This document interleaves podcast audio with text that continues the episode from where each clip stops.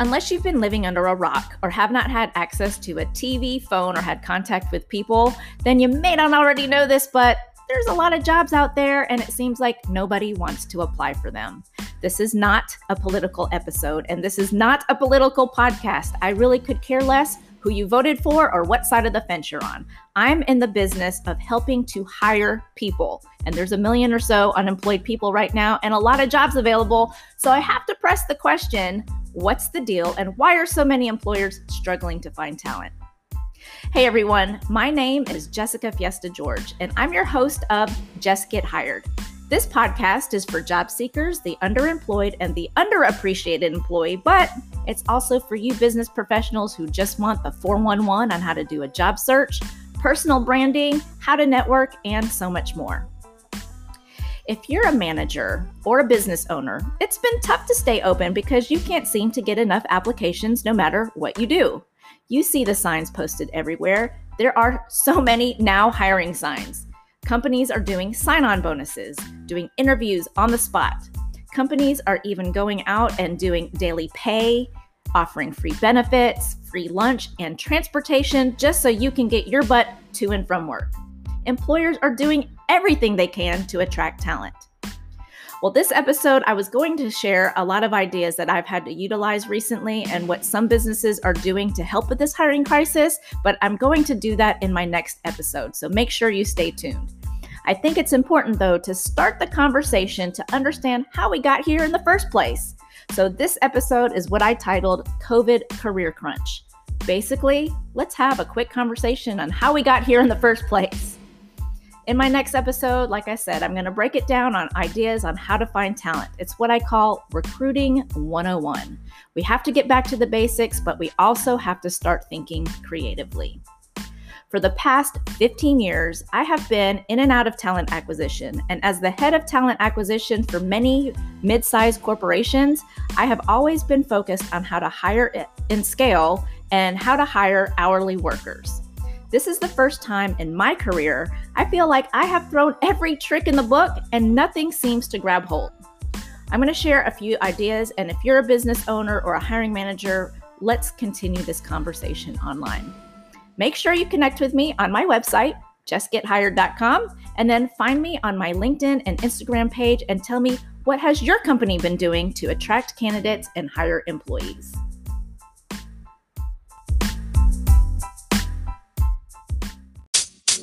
If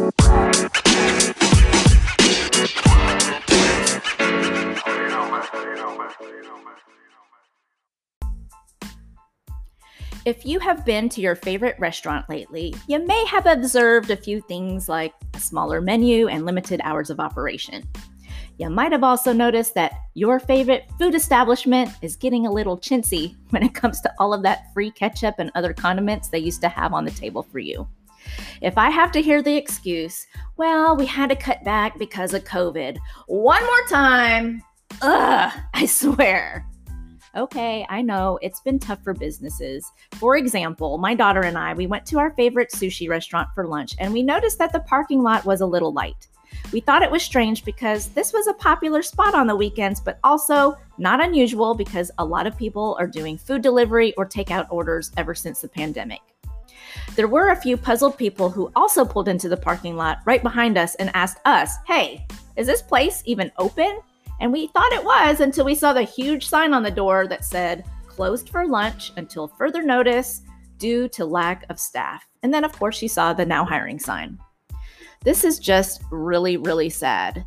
This was one of many signs I continued to see throughout the city this week. And then, as I turned on the news, every major news organization had a small business owner or restaurant manager telling their tales of how hard it was to get people to apply and they had to cut hours or close altogether. I remember over a year or so before this whole pandemic began, we had a lot of jobs and not enough people to fill them. Well, fast forward, here we are, the middle of 2021, and we have more jobs than ever before and more unemployed people than in years past, yet nobody wants to work. So, can someone please explain to me how this even makes sense? I know I said I'm not getting political, so I'll stress one more time. I'm not going to point fingers. I'm not leaning on one side or the other, but how the hell do we get to this point? Now, for those of you who don't know my story, go back to the first episode where I did my little introduction. But I was placed on furlough for eight months, so I was unemployed during the height of this pandemic in March of 2020. So, yes, I collected unemployment, and yeah, I took that $275 a week that Florida gives out, which I will say, by the way, is the one of the lowest unemployment benefits in the nation. And then at the time, they finally passed what they called the CARES Act, and that gave a weekly bonus, if you will, of 600 extra dollars. So if we do the math, $275 a week plus $600 a week times four weeks, that's $3,500 in unemployment benefits. Granted, this was much less than I was bringing home and probably what most Americans would bring home pre pandemic, but definitely enough to feed yourself and your family and pay for the very, very basics. Not all states are created equal when it comes to unemployment benefits. Like I said, Florida is one of the lowest in unemployment. But Florida ties Alabama and Tennessee, which also pay $275 a week. There are states like Iowa, Idaho, California, and Arkansas that pay in upwards of $450 a week just in unemployment benefits. So if you add in that extra $600 layer, then you can probably see why people got a little too comfortable just sitting around collecting unemployment. And then let's not forget to mention the fact that there were a few rounds of stimulus money being thrown out there. Now, what is the CARES Act? You can Google this, but I'll share it here with you. The CARES Act stood for the Coronavirus Aid, Relief, and Economic Securities Act, which was meant to help. And trust me, for so many of us Americans who were left at home, it did. The unemployment benefit is now reduced to $300 a week, and some states are now eliminating that. But I think you can see that a lot of people learned to live within their means while they were on unemployment and there's no incentive for them to get back to work. Now, I mentioned the sushi restaurant. My daughter still did not understand why the sushi restaurant had trouble hiring because it was a popular place to eat. So I broke it down for her. Basically, in Florida, if you make less than $20 an hour, you are still collecting unemployment, then really there is no rush for you to get back to work because our state's minimum wage went from $8.56 an hour to $8.65 an hour on January 1st, 2021. And then for restaurant workers who rely on tips, minimum wage went to $5.63 an hour plus your tips with so many people eating out and taking food orders and delivery, people are scared to go back inside. It meant that there was this fear that there might not even be enough customers who would make it back into a restaurant for you to make tips to even knock your pay up to that $20 an hour or so threshold.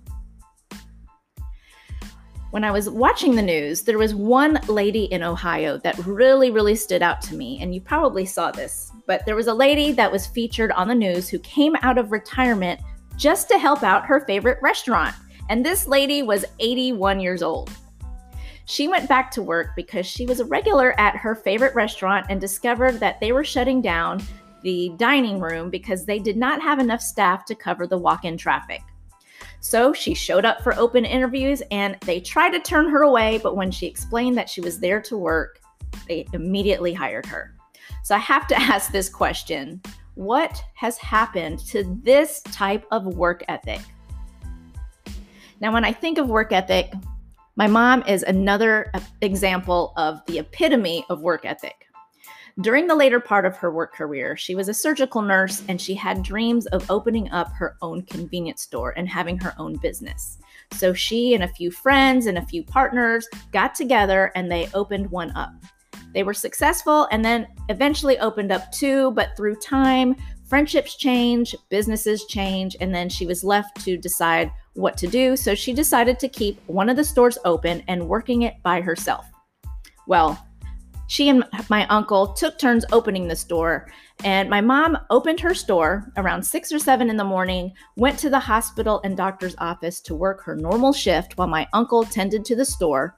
And when she got off work, she would go back, work in the store until it was time to close. And she did this over and over and over again. Hardly took any weekends off for, I think, about 10 years.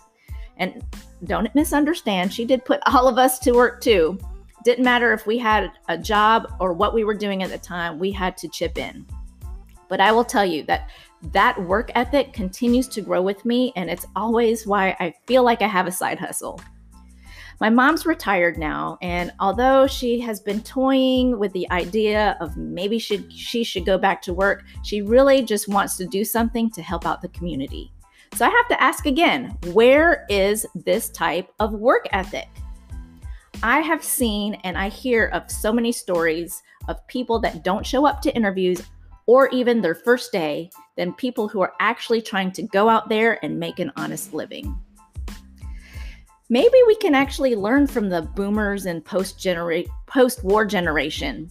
Those days where rationing food, never turning down a penny, and living within our means was what they had to do to survive.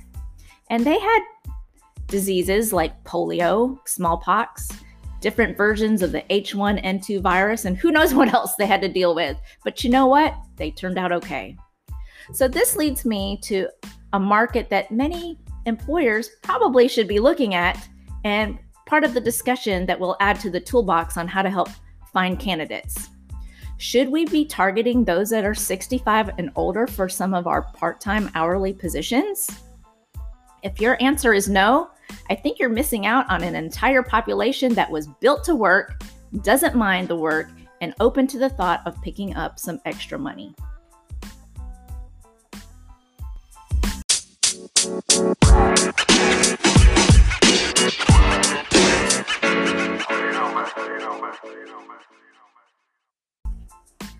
So many companies are scrambling to find talent, and most states are starting to lift restrictions, and stores are finally starting to open. People have been so tired of being cooped up in their house, they're ready just to get out there and spend some money. The only problem is nobody wants to work.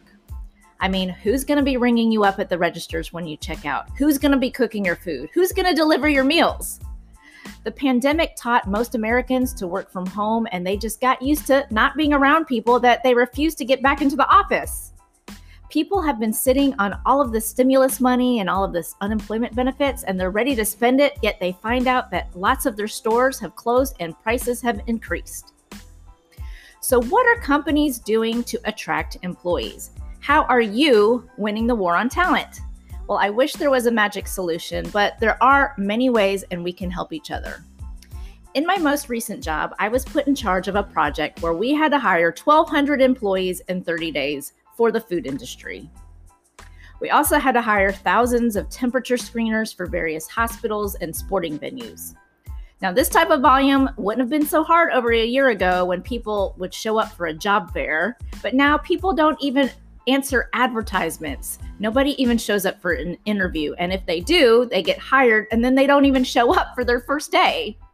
So, how do we attract more people? If you're a small business owner, you probably don't have the luxury of having a huge HR department, much less having a recruiter.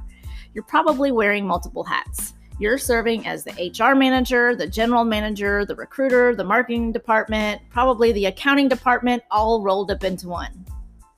Well, as I teased earlier, I'm going to go into detail in my next episode on tips and tricks and best practices many companies are doing to attract and hire. But if you can't wait, here's a preview.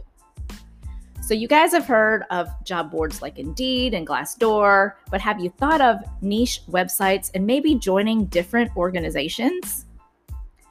What about your former college or university, or maybe even your high school? Have you thought of tapping into those resources?